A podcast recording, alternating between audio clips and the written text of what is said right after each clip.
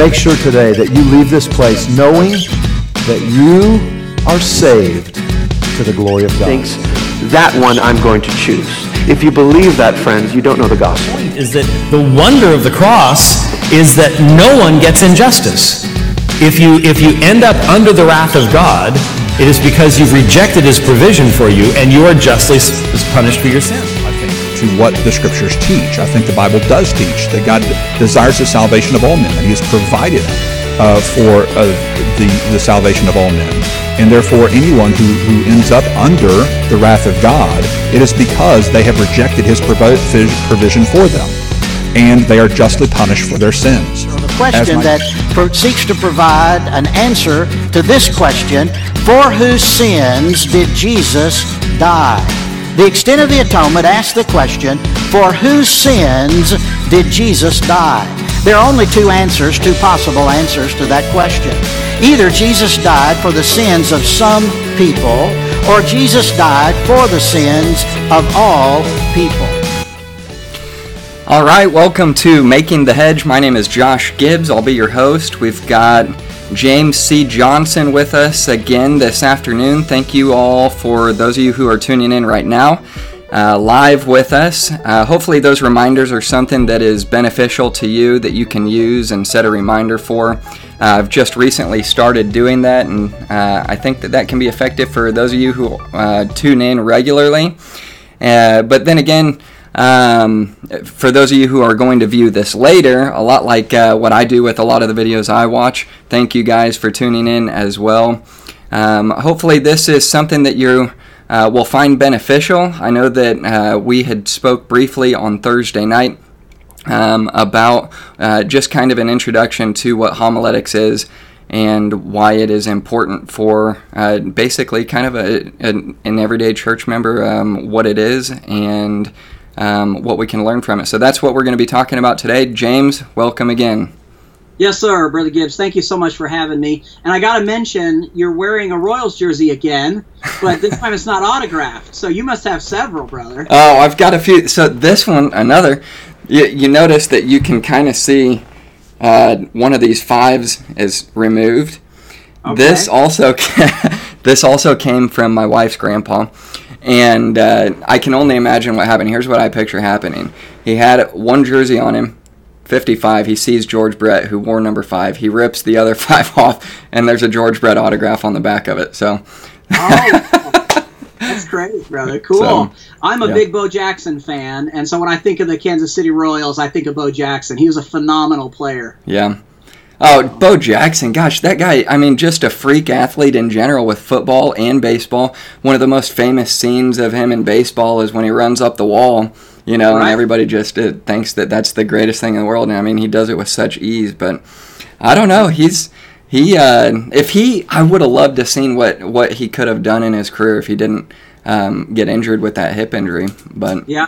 yeah, yeah. When I was a boy, I had that baseball card where he's got the shoulder pads and the baseball bat. Oh, nice. Yep. Yeah. But yeah. that, I wish I still had that today. It'd probably be worth significantly more money than it was back then. But yeah, but yeah I have a lot of respect for, for Bo Jackson, and I love the Royals just because primarily of Bo Jackson. Yeah.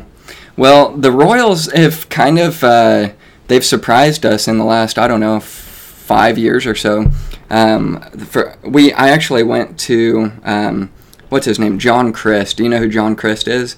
Uh, Christian comedian. Yeah, I went to one of his uh, shows. He, he was up in Saint Joe, about an hour away from where we're at in Lee's Summit. And um, uh, he was talking about Kansas City, and I don't know if he knew it or not, but he kept saying, well, you know, he was making jokes about some of the disappointing things in Kansas City, and he kept saying, well, the Royals are just one of those disappointing teams that you've got that just always promise you the most, and they get you excited, and then you're always let down and sad because the, the season ends in a way that you never you never hope it does. But I, what, what, I don't know if he actually knows that uh, the Royals won the World Series a couple of years ago. So yeah, he needs to but. Google that. He, yeah. Anyways, so...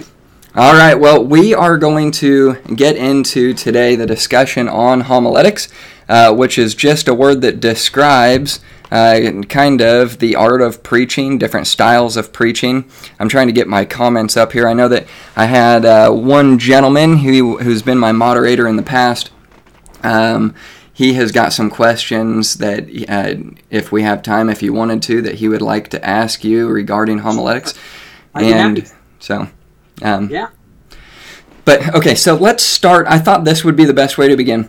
Um, I, I was reading on your Twitter page, and you've obviously got a link on there. I want to pull this up for those of you who are watching um, live with us. Let me see if I can get to the Twitter page. Here is um, the website for your church, Northstone Baptist Church, and it's just northstone baptist dot org. Uh, I was looking on, if you're on, if you if you use Twitter primarily like I do, you can look up Pastor James C. Johnson. Uh, his Twitter handle is at James Johnson S F L, and um, there's a link there to their website on their church as well, which was interesting to me. There, um, it, it looked like you've been involved in ministry for about eighteen years, and uh, got involved in the bus ministry, and maybe that's how you began to grow and um, learning to walk with the Lord. But I wanted to ask you, kind of, uh, Pastor James, how that all kind of came about and what the bus ministry meant to you, and, and how you ended up where you're at today. Sure, yeah. I was saved, converted to Christ when I was nine years old. Uh, it was nineteen eighty-eight. A lot of people get saved when they're kids, uh, and, and we rejoice in any testimony, adult or child. But I think the huge percentage uh, of Christians today who are adults say, I got saved when I was a child, and I, I'm definitely one of those. Uh, my mom led me to the Lord. Uh, I was at a playground in Minneapolis, Minnesota, a little uh, actually area north of Minneapolis, Brooklyn Park, Minnesota. And uh, I have three younger sisters. They were playing over on the playground area. And I was sitting uh, next to my mom. She was on the picnic bench, and I was on the ground next to her. And I was looking through a book about the planets. And I asked my mom about the planets and, like, how they orbit. You know, a nine-year-old's kind of question. And uh, anyhow, she said God hangs them there. And uh, my mom used that opportunity to tell me I was a sinner and that I needed a Savior and that Jesus was that Savior. And who knows better than your mom knows that you're a sinner? You know, oh, yeah, so that's right. To me, all of my sinful shortcomings, and and of course the longer you live, the more you realize you, you know your own depravity, your own sinful condition, and and uh, anyhow I realized I needed a, a Savior, and Jesus was that Savior, and I called upon him to save me. But I didn't start going to church, and I wasn't really discipled um, until I was it was I was about twelve years old, and uh, Mike Monty, Doctor Mike Monty, and doctor, earned doctorate, Doctor Hedges, uh, he's a veterinarian. These two men were knocking on doors in North Minneapolis. I grew up in the inner city, and uh, they were inviting kids to their vacation Bible school. And so I was thrilled that they knocked on my door as a twelve-year-old boy, super excited about vacation Bible school. They said they had Snickers bars, and they had uh, a dunk tank, and uh, and they had a devil, a guy dressed up in a devil costume. Oh, and wow. So Dunk the Devil uh, was was what it was. And back then, Nolan Ryan was a famous Major League Baseball pitcher. Oh, yeah. And Earl Hershiser, uh, the Dodgers, Earl Hershiser. Anyhow, I thought as a twelve-year-old boy, I was going to be the next Earl Hershiser or something. So uh, anyhow, I was ready to go dunk the devil. I, so I was excited. And uh, I knew I was saved when I was nine. I did rededicate my life to the Lord when I was twelve. And then I started going faithfully to Calvary Baptist Church in Robbinsdale, Minnesota. And uh, I wasn't formally discipled in the sense that, you know, I was taken through a thirteen-week curriculum. Uh, but I was largely influenced uh, by my pastor, and then uh, the youth pastor uh, was Mark Monty. Um, so Mike was my senior pastor in Minneapolis, Minnesota, and Mark is his identical twin brother. He later came and became the youth pastor. So growing oh, wow. up with pastors who are twins in Minnesota, we called them the Minnesota Twins. So, that's awesome. And, that's yeah, cool. So those guys, you know, kind of indirectly discipled me. It wasn't, uh, um, you know, a formal setting, but it was just watching their uh, zeal for the Word and their love for souls and their investment in people. And then I ended up going to their tuition-free Christian school, little church basement Christian school. Cool. And uh, both of the Monty brothers graduated uh, with honors uh, from Uh, Bob Jones University. They graduated summa cum laude, so they are very intelligent men. And, uh, and Pastor Mark Monty actually, um, you know, when you think about discipleship in the first century, uh, when they were discipling people, it was actually like bringing people into your home, and sometimes mm-hmm. the disciples would live with you. Well, growing up in the broken home inner city environment that I did, uh, when I was fifteen, I actually needed a place to live. Mm-hmm. And my youth pastor, Mark Monty, took me in, and uh, and so I got to actually observe the dynamic between uh, he and his wife and watch him raise his kids. And that stood in stark contrast to what I saw in my inner city home. Uh, yeah. My biological dad left when I was two, and then my mom remarried, so I had a stepdad uh, in my home there till I was fifteen. So, and he was very abusive and aggressive and, and frankly obnoxious. And so to, to see a broken home and, and to grow up in one, and then to see a home where the husband loved the wife as Christ loved the church, and, and loved his kids and endeavored to, not to provoke his children to wrath. I mean, so so honestly, both both situations helped me. Mm-hmm. Um, and so I was thrilled that I got to learn the lessons I did, that the Lord took me through the trial that he did of my upbringing, but then to learn also the way things should be. And, and Mark and Kelly Monty are not perfect people. Uh, by any means, but they definitely, during the years I was there, were in pursuit of uh, growing in the Lord and, and sanctification, and then modeling out the gospel and its implications in their home. So, um, so yeah, the bus ministry had a huge impact on me. And then later, I was about sixteen years old, and I became a bus captain myself. So uh, at sixteen? At sixteen, yeah. Now I couldn't drive. Oh, okay. But uh, but I could I could lead singing, I could yeah. preach on the bus, I could I could uh, manage the workers, um, and so yeah, so we I recruited a driver. The, the church was a big bus ministry church, so uh, they had four routes, and so I was I was responsible for the route that went to South Minneapolis, mm-hmm. and uh, we had a big push one uh, promotion Sunday, and um, my bus won. Uh, the big push day. On my route alone, we had one hundred one riders. That is so awesome. It was pretty cool. So it, it's just neat how I was discipled, uh, you know, because of the bus ministry, and then I've been a part of discipling others uh, through that same outreach uh, venue, and so I'm thrilled about that. Yeah, wow, there is a lot in there. I mean, if you, if I was, obviously, I haven't heard the whole your whole story like that. Um, just kind of bits and pieces, just from the little bit of conversation that we've had. But hearing it like that for the first time, it's it's it's kind of like the odds were against you. Sure. Yeah. But uh, what's amazing about that is God God definitely uses the bus ministry. God uses door-to-door evangelism, and God uses um, means and styles of preaching differently in uh, different churches and different ways and different different methodologies. I think that, that God can use um, and does use those means to reach people, and you know, so that's awesome. Praise the Lord. So I guess you can still dunk the devil, can't you? I don't know. Could you get away with that in church today? Oh, no. People think it's too gimmicky most of the time, oh, yeah. you know, but but uh, it worked for me. I mean, yeah. I, I was compelled by it as a kid, and and uh, and everybody draws that line a little bit differently as far yeah. as, you know, Luke fourteen compelling them to come in. Right, different yeah. Different have different ideas. I think in general, if you're not compromising biblical principle, uh, you know, go for it. So. Yeah. Okay, so we're going to get into uh, the topic of the discussion today, which will be homiletics, and a uh, very brief um, definition of homiletics. Uh, I'll give you guys a real brief rundown for those of you who are watching. I want to define what we're talking about, homiletics, and define preaching, and how the two are linked together. And then we'll talk about the different styles of preaching that there are. Uh, and then compare those. I want to play a couple of video clips for you. Uh, that's a modern, a more modern preaching style from a guy that you've probably heard, Stephen Furtick.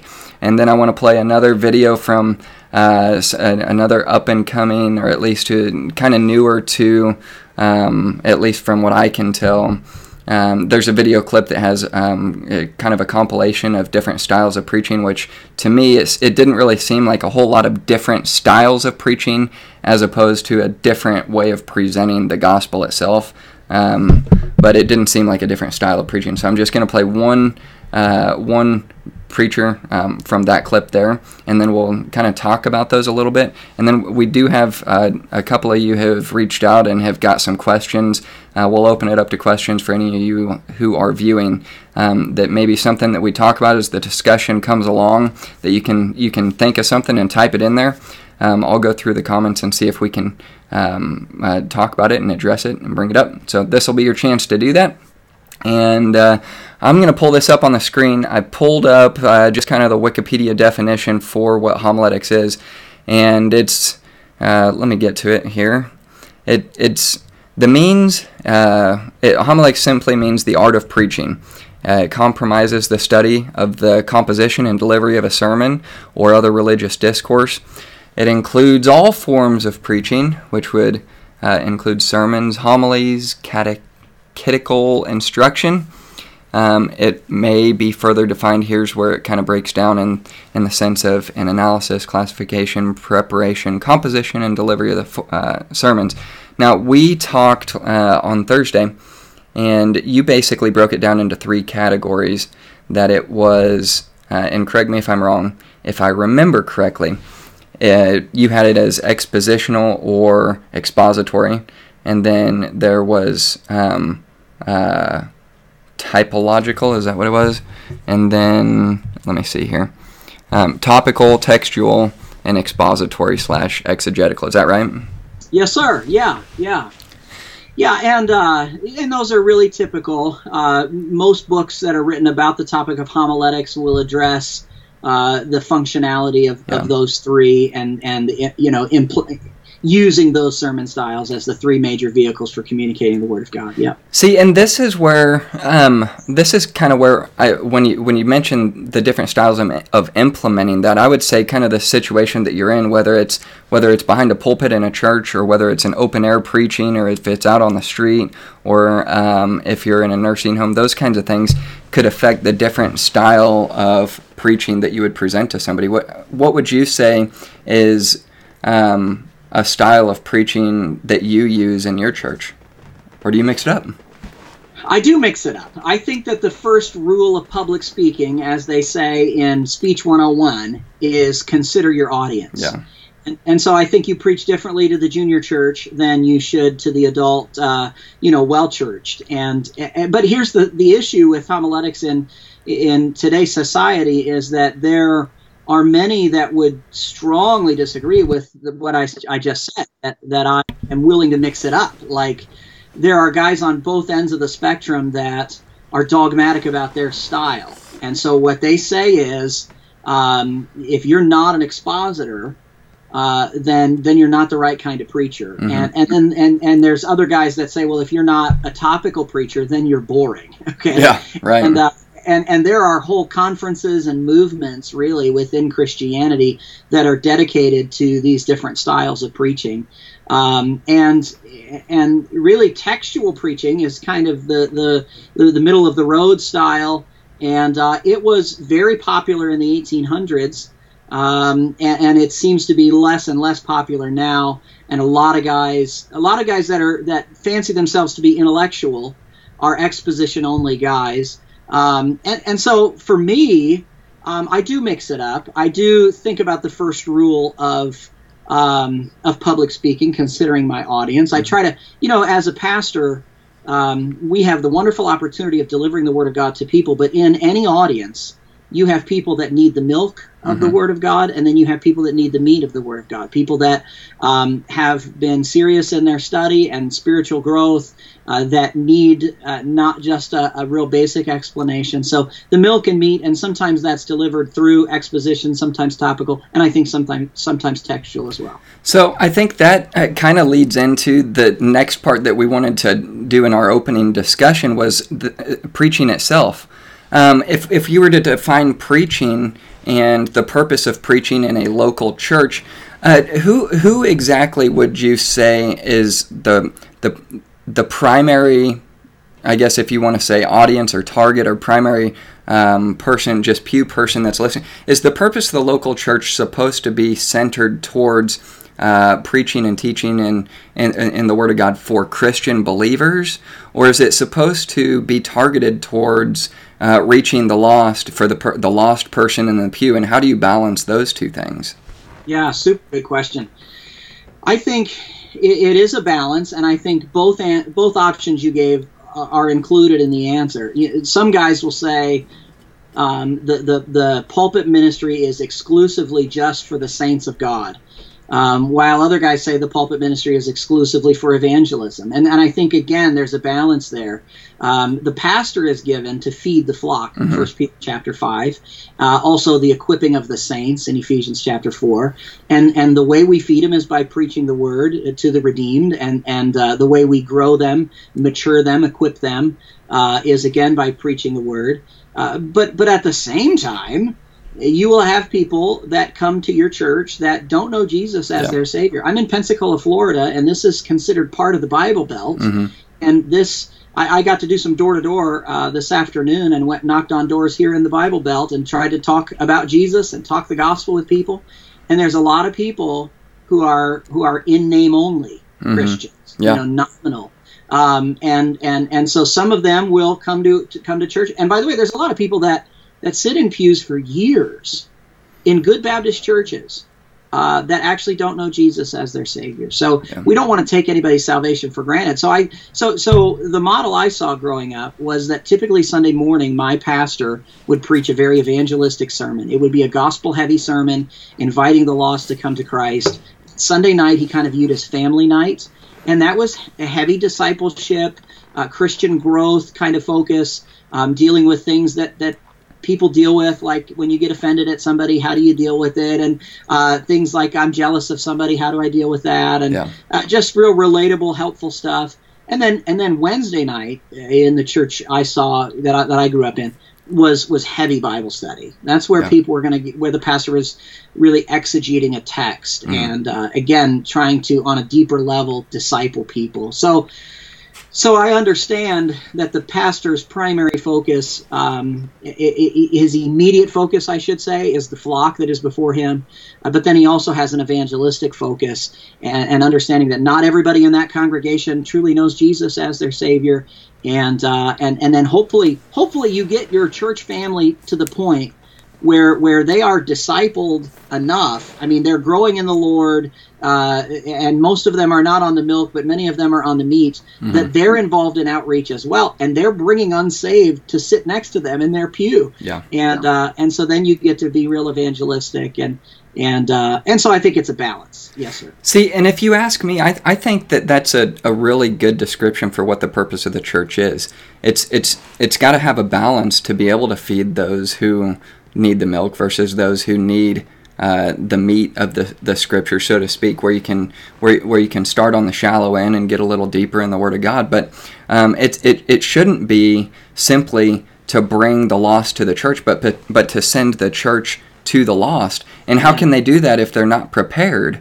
You know. Right. So when I look when I when I kind of look at Um, what churches are doing today, for the most part, I see that you've done away with a Sunday night church.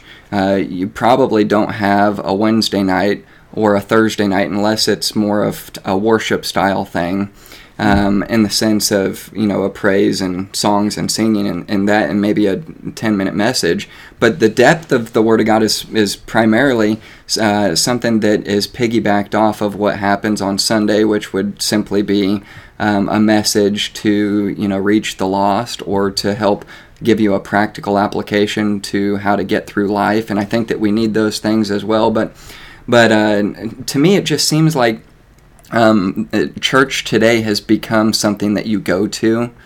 Yeah. And uh, I, I think that um, it's I don't I don't really know how to put it. I think that it's it's kind of it, it's different than what it was fifty years ago, you know. Sure. Um, and and I don't know. I think that I think that the way that you've you've broken it down from the way, the model that you saw um, with Sunday morning to Sunday night to Wednesday night uh, to giving it, that seems like it'd be a pretty good balance to to provide for the needs of everybody who could come through those doors. Amen. Yeah. Every preacher strikes that balance differently, yeah. um, and and we understand that. But I think we just got to be mindful. Again, of that first rule of public speaking, consider yeah. your audience, and, and they're they're all going to have different needs, and the task before you uh, is to try to meet all those needs yeah. in a thirty-five, forty-minute sermon. yeah, yeah.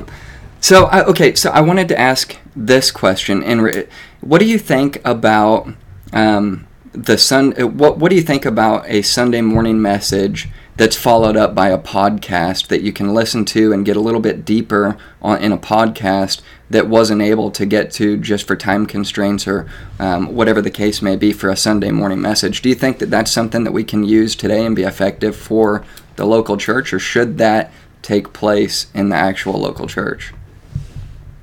Um, and when you say podcast, you mean like, uh, so you go to church and you're there for worship and, yeah. and, and spiritual growth, and then you leave and there's a, like a, a fresh podcast available that gives you further information so you can download it and yeah. listen, that kind of thing? Yep, exactly. Yeah, I'm for that. I mean, yeah. I, I, I'm for, uh, I think that's great. You know, any kind of thing you can give the people for further study yeah. um, is really helpful. One of the things I do is, I will, we do a church-wide email every week, so the Saturday, here we are on Saturday, yeah. uh, the Saturday before I preach a text, I, so, so you're talking about doing something after the fact, I try to do something before the fact where I tell the people the text I'm going to preach from ahead of time and encourage them all to read it, uh, because I want them to get things in preparation for what I deliver to them, and I think on the back end as well, if people can can leave and, and download more and be further saturated by the text and the, the concepts that the text presents. I think that's super healthy and, and certainly could foster additional spiritual growth. I completely agree with that. And personally, um, I think that that I, I, I just, it, you know, there's only so much that you can do in a sermon that it, t- if if you've delivered a message, you're like, man, you know, it didn't really come out the way that I had prepared for it to come out. And it, and it, it, it, it never really does. In my own experience, it, it never really comes out the exact way that you prepare for it to, and obviously that should be um, that should be God and the Holy Spirit guiding the message to give what needs to come out for the people. And um, but in that regard, here's what something that I would lead to and bring up is the the guy behind the pulpit, the pastor, uh, or the preacher, or the teacher, whoever it is, um, or all of the above. Um, when they are when you're delivering a message. Do you think that we have gone away from what it was in the eighteen hundreds to the nineteen hundreds to even fifty years ago to thirty years ago to today, that it's no longer a God is provi- here's a message from God type of sermon? And now, do you think that it's transitioned to something that's more of an entertainment style of preaching? Yeah, yeah, absolutely. And I think people, some preachers do that out of necessity um, because because of the media that's all around us. As far as uh, you know, we're using uh, you know YouTube here, and I mean, people. Our society is so entertainment driven yeah. that you know Jonathan Edwards. They say when he preached "Sinners in the Hands of an Angry God" that he was monotone, but he was spirit filled. Yeah. Okay, right. you know, but but but monotone, and and the great revival breaks out. Um, you know, people today would would quench the potential of, of revival because they want the antics.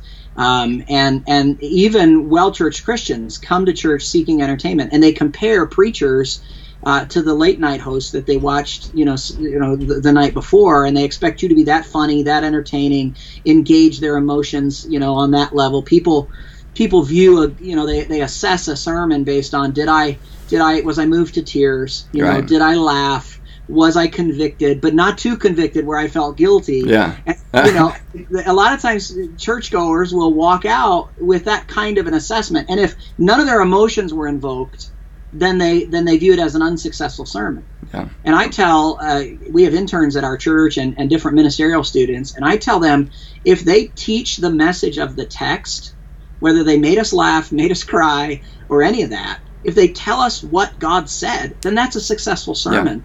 Yeah. And um, and I think we need to get back to that. And I think that Christians need to have, they need to ask the Holy Spirit of God to give them a palate for tell me what God says. Right. You know, they need to develop a taste for that.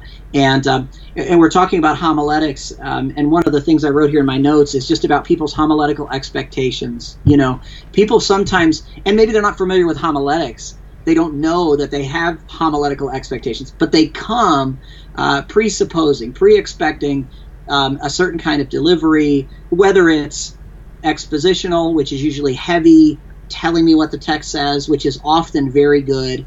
But sometimes if you preach a topical message, um, even if it's thoroughly biblical, even if it's hermeneutically correct, um, you rightly divide the word of truth, but it's topical, well, people sit in your pew and they try out your church and they say, well, he wasn't expositional, I'm out of here. um, and then they get kind of that, that preacher, at least in their mind, gets pigeonholed as yeah. a topical preacher. If he preached, you know, I preached a sermon on jealousy yeah. um, not that long ago, and that's a topical message. It is very difficult to, to do an expositional sermon yeah. on the topic of jealousy, and so you so so that's why I said I try to I try to use all the vehicles, and I'm not in anybody's club. Um, but there are guys, Doctor MacArthur is one, Doctor Piper is another, you know, Albert Mohler. And by the way, I've been to the Expositor Summit uh, mm-hmm. several years in a row.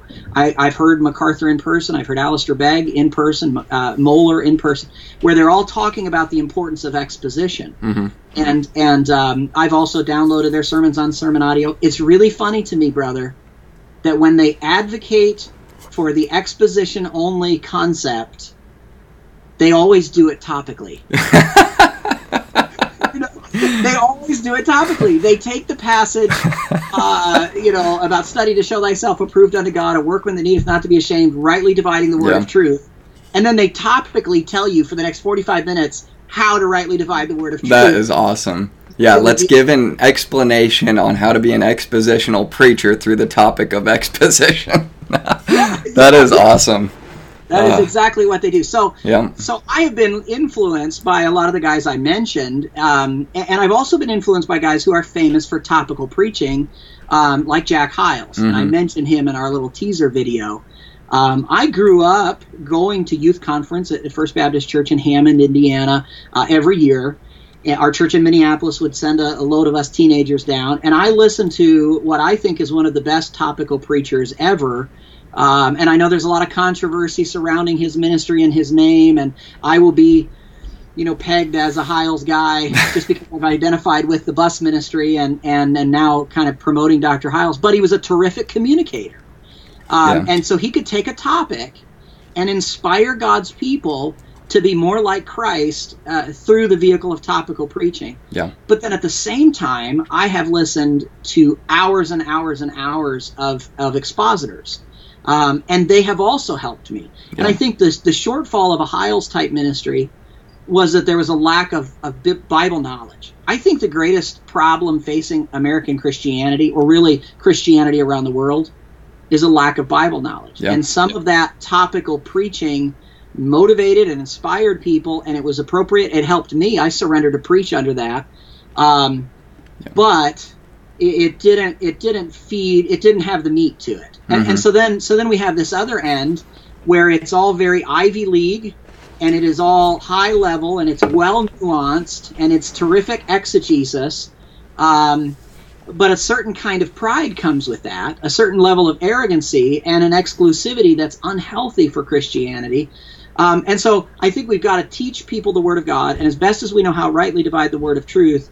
Uh, while at the same time not condemning people that use a different preaching vehicle than we do, mm-hmm. um, and not thinking that our way is the only way that's pleasing to God. Because, by the way, Peter's sermon in Acts chapter two is not an expositional sermon. Yeah, um, he uses, uh, you know, he quotes Psalm sixteen, he quotes Joel chapter two. There's no way any of these notable expositors can say that, that the sermon on the day of Pentecost, uh, Pentecost was an expositional sermon. Yeah. Um, they, there's no way that they should attempt to say that Jesus' sermon on the Mount in Matthew five, six, and seven is expositional. Yeah.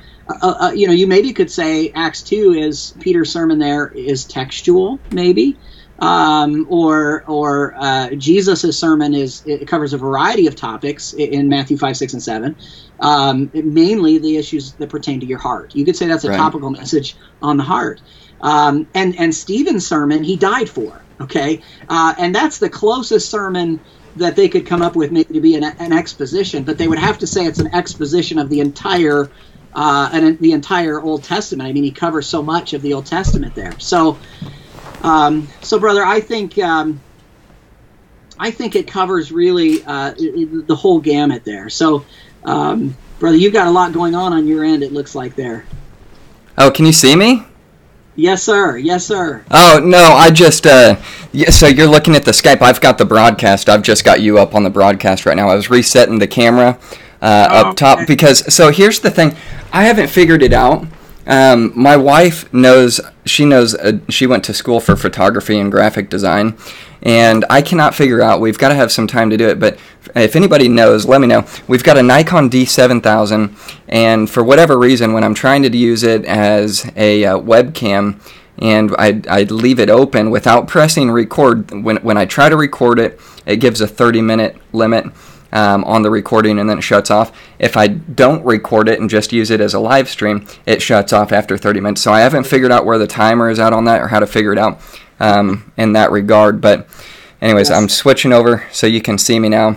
This is actually the camera view, uh, but it shuts off after thirty minutes. So um, we'll figure it out. But anyway, what I wanted to I wanted to um, ask you, you're giving a really good um, explanation for for some of the different styles between expositional and topical, and, and uh, how it's important to have a good balance um, for spiritual growth of Uh, of the members of a church, but also in, in regard to um, the preacher himself and, and the style of preaching that's a- applicable to the church.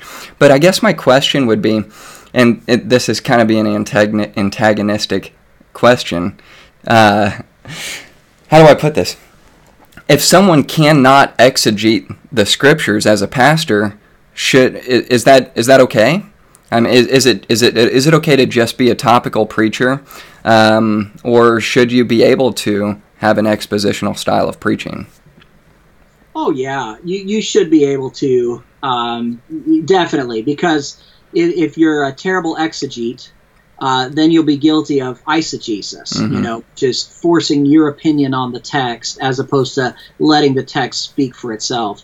Um, a, a term I heard recently that a lot of preachers are guilty of is called narcissus. So not exegesis, but narcissus, where you see yourself in the yeah, passage. That's good. Way, you know, way more than anybody intended. And preachers sometimes are big on themselves, so they get up and it's it's really not about Jesus Christ. It's about James Johnson, and that's a problem. You know, so um, so yeah, I think, but I think you can be a good exegete while preaching topically, and I think people like Doctor Hiles Um, is an example of that. That that middle uh, vehicle of preaching, uh, textual preaching, um, is something that Spurgeon uh, is famous for, um, and Charles Haddon Spurgeon utilized that uh, vehicle very well. And and Rick Warren is also famous for textual preaching, yeah. um, and and of course he raises some eyebrows when you say his name. But, um, but so, you know, what would you say is the biggest difference between Uh, expositional and textual preaching? I see. I'm I'm I'm not one hundred percent sure where the division is or what the difference between textual and ex- expositional would be. Um, you know, some people say that there really is no difference, um, but then other people make a distinction. So it just depends on which book on homiletics you're reading or, yeah. or what class you're in. But but the most common distinction between the two is that textual preaching usually covers one verse, yeah. uh, okay. as opposed to expositional, you know, cover a, le- a lengthy passage. Tomorrow I'm preaching Acts chapter eighteen, verses one through seventeen. And so okay. my goal is to tell our people the message of that text. So I think that would be an expositional sermon. Uh, but a textual is usually just just one verse. Okay. Uh, and, and they do try to tell you the message of the text. I see. Okay, um, so... where would you like to go from here? Do you want to do you want to play one of those videos and kind of talk about that as far as where we're at today, or do you want to keep going in, the, in where we're at now? Whatever you got, brother. Yeah, I haven't seen these videos, but I'm interested. You got me curious. You mentioned Stephen Furtick, uh, and and he is a Southern Seminary grad, I think, if I if I know correctly. And uh, you know, they're big on exposition. Yeah. But he got away from that. Yeah. And now he's really into entertainment. Um, I saw a video of him shooting Nerf darts out at his crowd, and so he's so you know anyhow I don't know what videos you've got, but I, I'm excited to see, bro. I don't understand that. I mean, so uh, when did props make it into preaching? I just you know you know what I mean, like if you don't have a door to walk through or a bed to lay on or a, a Nerf gun to shoot at the crowd, like I guess you're not relevant today. I don't know, right? People overdo that. I think object lessons are good, yeah. you know but But at the same time, it better be to make the point of the text. Otherwise, you're wasting everybody's time. So. All right, I'm switching over here. Let me get this pulled up for those of you who are viewing right now. Just bear with me just a second. And here we go. We're going to pick it up right here. Everybody in the theater, we were so loud at Stonecrest, but we, we went to the Temple of Stonecrest. and we, we watched The Gospel According to Rocky Balboa. And, and there's so much gospel in Rocky, but you probably don't know the backstory to it. And so, you know, it prompted me. Sermons come to me from all kinds of places, but I'm sitting there. Graham and Elijah went with me, and we're watching Creed two. And I won't tell you how it ends, because your homework this week is to prepare your offering, read your Bible, and go see Creed two. It's fantastic. And then uh, and then I was thinking, Graham was sitting with me, Elijah was sitting with me, the interns were there, and I was thinking, like, remembering my dad's in heaven now, and so I was remembering when he showed me. It was just a cool moment where I was like, every generation gets their own Rocky. It was cool. And then I thought, I wonder how many of them know the backstory of how Rocky Balboa was created. I wonder how many of, I wonder how many of them know what these stones mean. You know, they know that Michael B. Jordan wasn't the first Creed. Okay, so um, just a couple of things to address in this regard, in this video, that um, I think is relevant to the discussion is obviously you've got a, a, a very good picture of uh, making a practical application through Um, you know, a movie Rocky, something that it, most people have seen, um, and making it, uh, it kind of comparing it to the gospel of Christ with the gospel of Rocky Balboa. But one thing that I noticed is when the camera angle changes, you've got probably, a, I don't know, fifty kids that are sitting up there on the stage with him, behind him, and uh, it, it's kind of like he's addressing them. Um, and then you've got the audience behind him who is watching this interaction between him and the students, and him kind of in, in a teaching atmosphere to them, and you're a viewer in the audience. What do you think about that in, in regard to that style of, uh, is that something that you could consider a homiletic even? I don't know. Yeah, I, you know, I think that that's, that's, that's fine if people are yeah. behind you and you want to preach to them a little while and then turn and preach to the bigger crowd in front of you. I mean, yeah. you know, it it, uh, it is what it is. I it, yeah. You know, I don't know what I think about that, I suppose. I want to ask you a question, though.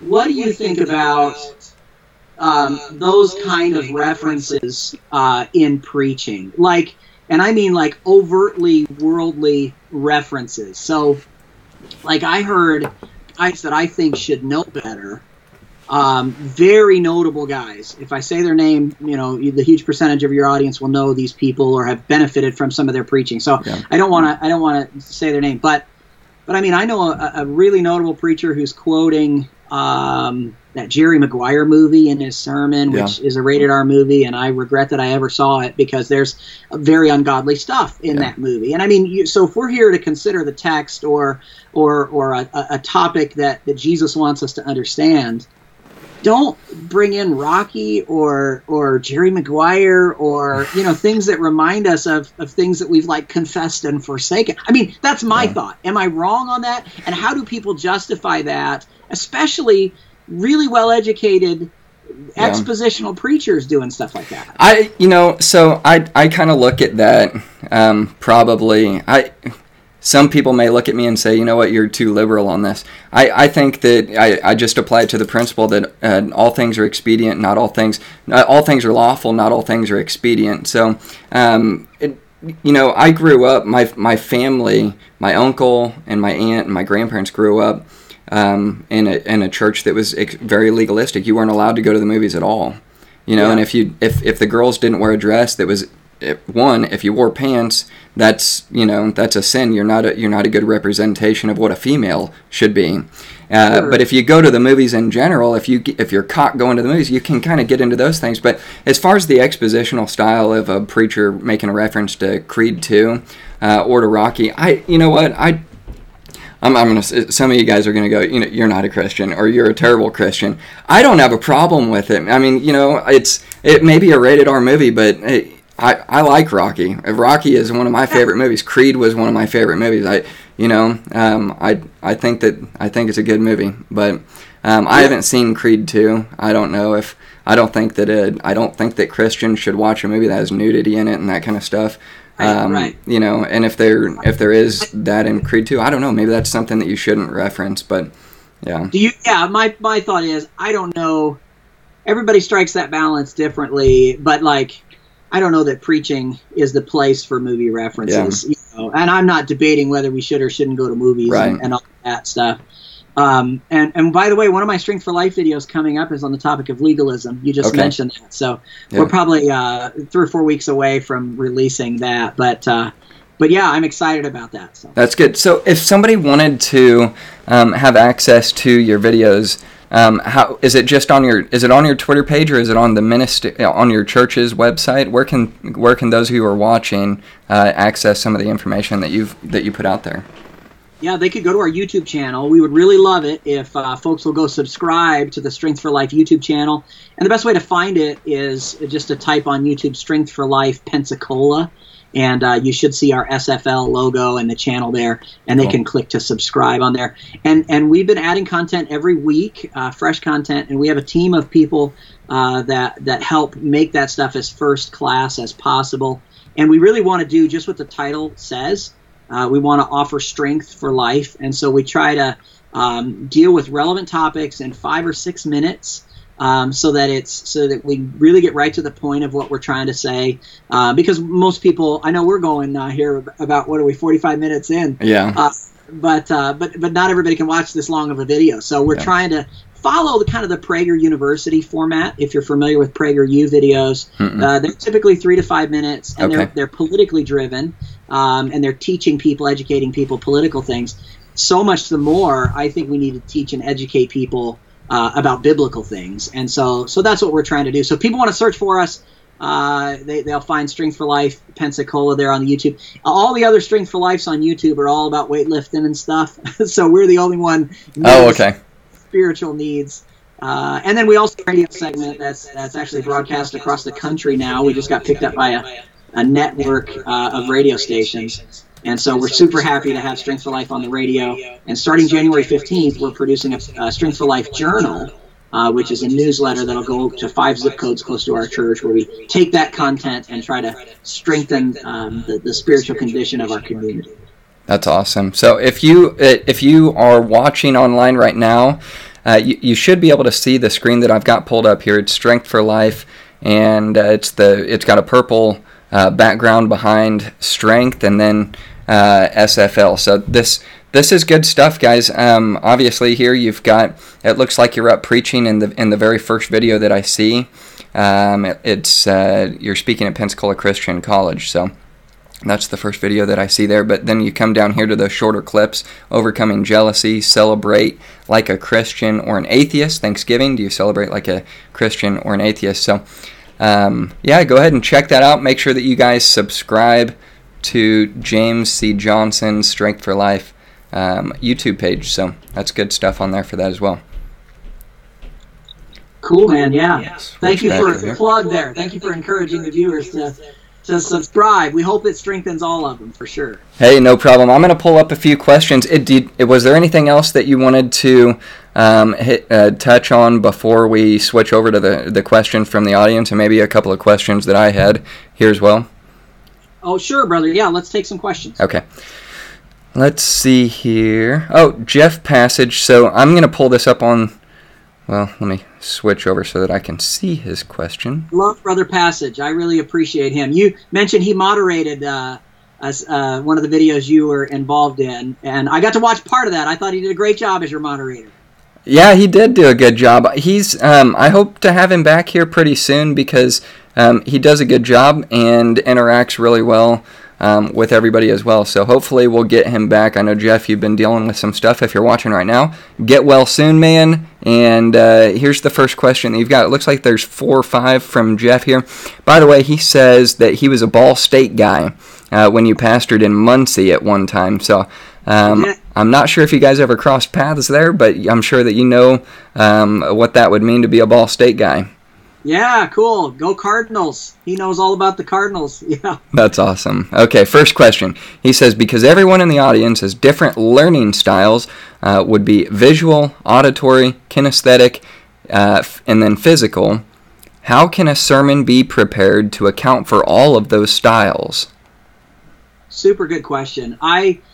I like what Paul Chappell says about that, uh, and that is that because s- some people do uh, learn differently than others. I am more of an auditory learner. I have all these books behind me, and I've I've read through uh, lots of them, but I am reading as a discipline for me. Um, I okay. make myself do it. I'm always glad when I did it, but it doesn't come natural. So I, I'm more of a, a listener. Um, but anyhow, the thing that Chappell does is he will try to stimulate as many senses of, of a listener, um, of a parishioner as possible. So like he will give a sermon outline um, that people can fill in the blank. He'll have screens uh, behind him where point one, point two, point three, maybe some subpoints pop up. Um, and, and then he'll ask people to open their Bible or use their device and follow along, no playing solitaire, but actually following along, you know, on your device. Yeah. Um, and and then he'll use his voice and preach, you know. Yeah. So he tries to be creative with uh, engaging people in as many of those ways as possible. I'm not a fill-in-the-blank guy as far as I don't do it when people hand me papers, and I'm right. a listener. I don't either. Uh, Yeah. yeah, I'm not that way, but some people need that to stay engaged yeah. because uh, so I think if you can give facilitate that. Chappell pastors a large church, of course, um, but uh, so he's got a big staff and, and people can help make all that stuff right. happen. Uh, if you can facilitate that, I think that stimulates people even further to spiritual growth. So I think that's a healthy way to go. So um, he actually is it, is his ministry Striving Together Ministries. I think that's. They, they they put together a lot of booklets. Him and his son, um, what's his son's name again? I can't. Um, Larry, he's got a couple sons, but Larry okay. is the, the one most people know. Yeah. Okay, they've put. So I actually used that in, in one in one of our youth group um, Wednesday night studies. They did a series on a Dark Horse series, and it kind of you know it was a really good thing that you had a booklet that you could follow along with with a student guide and a teaching guide. Uh, yeah. You know, but. Um, so there's there's another there's another application to the style uh, there, which is kind of more of a, a classroom setting style of thing. Where, but you can preach it and kind of work it together. Um, yeah, I said he has a couple sons. I'm not sure. I know he has Larry as a son, and then he's got I think two daughters. Okay. But anyhow, so yeah, cool. Let's see. I've got uh, another question from Jeff. He says, "Can a pastor's preaching style or charisma help or hurt him while preaching?" I think both. Uh, it can help and hurt, because if a guy if a guy has a lot of charisma, he can connect with the audience. But if a guy um, depends on his charisma too much instead of depending on the Word of God, uh, then that's the way it would hurt. Most of these guys that are exposition-only guys have a, a very good point when they say that if your goal is to just teach the message of the text, um, then it becomes the authority. Um, we are all under the authority of this text, and it, it puts it takes the authority off of me, and it puts it on the Word of God. And and, and again, a, a positive of exposition pre, expositional preaching um, is that it is teaching people the Word of God, uh, which is the greatest problem in American Christianity, as I as I referenced it earlier. So we need that kind of thing. So typically, t- guys that are topical will be more charismatic in their their their style. Um, so as long as a guy can be a fun personality. Um, with his charisma, but then still teach us the Word of God. I think that's a good balance to strike. And uh, I don't know if you know the name Kurt Skelly. Brother Passage may be familiar with. No, uh-uh, I don't. Or or Arby Willett. Yep. He wrote Willett. a book called uh, More Sure Word that um, I've actually got a copy of, and I think that that was um, a very helpful. It. I think he put it into a format that is very easy to read and not a whole. Um, it's it's it's just it's not overwhelming. It's something that anybody could comprehend as far as understanding the textual side of where the Bible came from. But yes. Anyways, I didn't mean to interrupt you. Oh no, but that's a good thing to add. Yeah, Doctor Willett and Kurt Skelly are both super charismatic personalities, but they also will will communicate the message that God wants us to hear uh, from the Word of God. And so they're they they say, hey, this is the authority, let's turn there, let's consider what it says, and then let's have fun doing it. Yeah, and absolutely. And effective communicators find that balance. And by the way, that's why guys like Skelly and, and Doctor Willett are preaching all over the country and writing yeah. books, and, and they're highly sought-after guys uh, because they, they've struck that balance of connecting with people while still being dependent on the Holy Spirit and the Word of God. So that would lead me to my next question. This isn't from Jeff, this is from me. So uh, don't get mad at Jeff when I ask this. Now, when it comes to the textual side of preaching and the textual side of the person behind the pew, uh, do you think that it is a little bit confusing or controversial to have multiple different translations that are ab- that you know, differ with each other when it comes to Um, I would say the consistency of the message behind the pulpit to the consistency of the message in the pew. Oh, sure. Yeah. Yeah, I, I think, you know, we use the King James Version of the Bible at our church, and, and we're not the kind of church that every time somebody comes to one of our services, you know, we're not going to we're not going to mention uh, that. But what we do to, to emphasize a level of uniformity um, and, and indirectly emphasize our conviction about the text is we do a public scripture reading. Um, so if you come two or three times, you start to get the idea, okay, I've got my N I V or my E S V, and, and it's not the same. Mm-hmm. Um, and, and so so people eventually um, will will will figure it out, you know. So it's not something right. where where the tail wags the dog, as they say, or we beat people up over um, our textual conviction. But what we do is is I have um, six deacons at our church, and so I rotate through the deacons every Sunday morning, and we'll do a responsive scripture reading. So we invite the people to stand, and um, and we he'll read a verse, and then they'll read a verse. And so in order for you to participate, and by the way, our people love that mm-hmm. because they feel invited in. Yeah. Um, if one guy just stands and reads the text, we all, in our finite brains, have a tendency to daydream. So right. if you say responsive reading, um, you know, people do engage. And like I say, our people really like it. And then it sends that message of, again, without beating young Christians up over over the issue, who don't understand anything about um, the debate within Christianity about uh, the translation uh, issue yeah. um, and the text issue. They they don't know those those debates, and we don't want to unpack that on a Sunday morning right. when we're just trying to see their soul saved. So I'm with uh, you one hundred percent on that. Um, I think that I think that there should be a balance on that as well. I think that um, God as being light is, is something that he gives in, in a revelatory form of showing somebody um, where the Word of God can be found. Um, yeah. But that's a that's a conviction thing. I, I'm not sure. I think that you can take it overboard, and it becomes um, something that would that would uh, I wouldn't even say distract. I would say that it it would completely um, it. shut out somebody from hearing the message that is actually contained in the text that you're delivering. More than if if, if you if you if you have an unbalanced, um, I guess you know, position yeah, on it. So yeah, yeah. Okay, so all right, let's see. Uh, Jeff has got a couple more questions. If you've got time, I want to keep it around an hour, and then we'll shut her down. I think we're getting pretty close to that. Uh, number three, Jeff says, if a pastor, okay, so this is kind of along the lines of what we're talking about with, with the text, and I don't have any problem talking about the Greek. Some people think that um, that a specific version will correct the Greek. I don't believe that.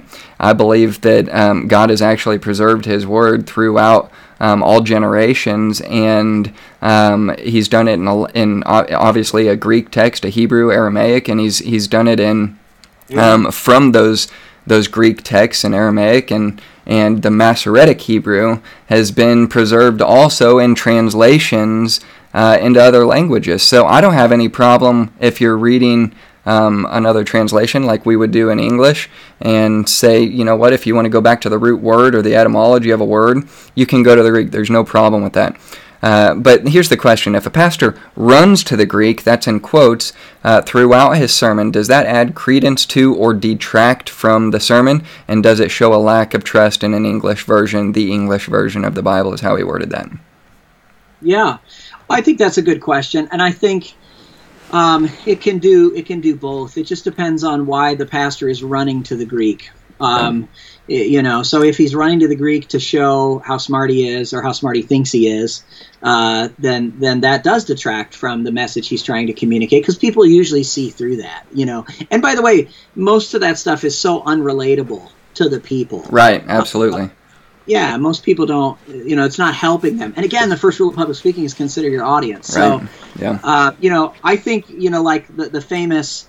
Um, Uh, passage there in John chapter twenty-one, I think verses fifteen and following, Jesus says to Peter, "Do you love me?" Yeah. And uh, it, most guys, when they preach that, will unpack the the different kinds of Greek words for love. Yeah. And you kind of have to do that when you preach John twenty-one in order to understand Jesus saying, "Do you agape me?" Peter saying, yeah. "Yea, Lord, you know I phileo you." You right. know, and then it's so interesting at the end of the passage Jesus again says, "Do you agape me?" And Peter stays. He sticks to his stuff, and yeah. the whole, every time it's, "I phileo you," and then go feed my sheep or go feed my lambs, and he yeah. does in Acts chapter, you know, you, the book of Acts. You know, and what's interesting to me in that passage and and how it's used.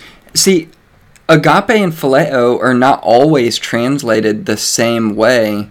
Um, in in that regard, I mean, because even when you consider the the difference of those two Greek forms of that English word, um, you you look at John three sixteen and you would think that it's a brotherly type of love when it's a, it's more than that.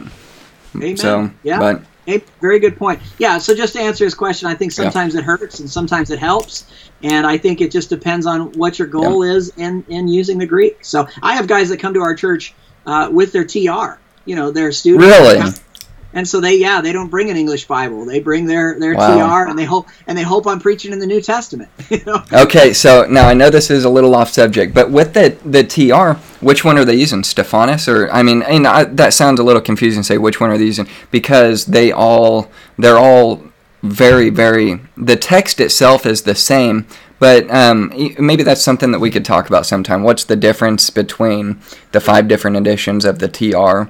And uh, um, so, anyways, what I would ask is, where, what, what, what edition do they use? Brother, I would love to come back for another hour sometime. Yeah. We could talk, talk about uh, A More Sure Word with Doctor Willett. Yeah. Uh, you know, his book, and I really like David Sorensen's book. Uh, I think it's entitled "Touch Not the Unclean Thing." Okay, and it is. It's a little bit heavier than Willett's, but it is uh, it is it is terrifically comprehensive. Um, and and I grew up in Minnesota, and uh, David Sorensen's a Minnesota guy, uh, much older than me, but I, I have a lot of respect for North Star Publications and all that he's put together, and I appreciate his textual position. Is that from Rochester? I think it is Duluth, Duluth. Duluth. Okay, so Rochester and Duluth are kind of sister church. Is that the first Bible Baptist? I don't know. I, Rochester's in the southern part of Minnesota, and uh, Duluth is way north. But I, but I don't know. Maybe there's churches that have a connection up there. Yeah. Okay. Cool. Well, um, what I, I think I've got one. No. No, I think we've addressed everything. So I honestly, I think it was a good time. We're right around an hour, and that's a pretty good time to shut down. But uh, what I'd like to do is just simply give you the last word to uh, close us out and leave us with a final thought, if you would. Cool. Yes, sir. Yeah, I just want to say that I think when it comes to homiletics, um, that it can be unhealthy for people. To me, it's not a watershed issue. If you are a Bible preacher and you know Jesus as your Savior and you're doing the best you can to preach the Word um, and and and and teach Jesus, the the the, the virgin birth, sinless life, vicarious death, uh, the, the conquering resurrection. Um, if, if you're trying to teach that and you, you go topical, great, I'm for you because I'm going to be in heaven with you. Yeah. But if you're exposition only, I'm for that too. And if you're Spurgeon and you're textual, Uh, I'm for that as well. So I, I think this this conversation has been healthy. And what I would say is the idea that if you don't use my homiletical vehicle for preaching, you know, that somehow you're you're less intellectual or you're um, not a good Christian brother or, or something. To me, it's not a watershed issue. It's not something we should separate over. And uh, and I am thankful for the influence of guys through that Expositor Summit, uh, but I'm also thankful for guys uh, that, that can preach topically and do it well and still be true to the text. So um, I think we need to get along on this earth because we get to get along when we get to heaven. That's right. Yeah, and some would say you have to get along. Right, right, yes, sir. That's cool. Well, Pastor James, I really appreciate you coming on again. Um, I had a good time, and maybe we can do something uh, like this again in the future and ma- hit the textual side of it. But I really appreciate it. It was good, and uh, we'll catch up with you soon. So, yes, sir. Thanks so much, Brother Gibbs, for having me. Thank you. You have a good one. We'll talk to you soon. Okay, yes, sir. All right, I'm going to go to closing here. Guys, I really appreciate it. For those of you who are still uh, viewing, stay tuned because uh, not this week, but next week, we on Tuesday will be discussing actually uh, the scripture side of where we, the Bible came from, and I'm going to be talking with uh, a guy. He goes by the Twitter handle at Sola Scriptura. Um, that'll be Tuesday around eight thirty if any of you who would like to view in on that.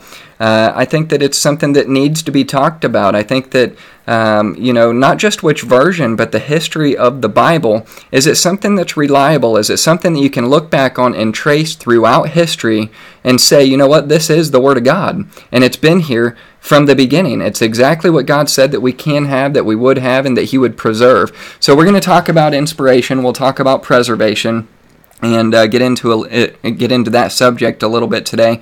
I know that, uh, not today, on Tuesday, I know that there's a lot of controversy around that subject, and uh, I don't believe that um, we'll have any issue addressing some of those things that may be a bit controversial in some churches. Uh, but here's the good thing um, about this program: I'm it's it's not affiliated with any specific church. It's I'm not a pastor, I'm not a preacher or a teacher, and as anything like that. I'm just a normal, average guy who goes to church and loves the Lord and studies these things, and I, I'm involved in the online community that allows me to meet people like you. And if you would like to um, have a chance to have a discussion and, and broadcast it and, and interact with some of those people who would watch it, let me know, and maybe we can um, work it out to make that happen. So anyways, uh, thanks again for viewing, and we'll catch up next time. Have a good one.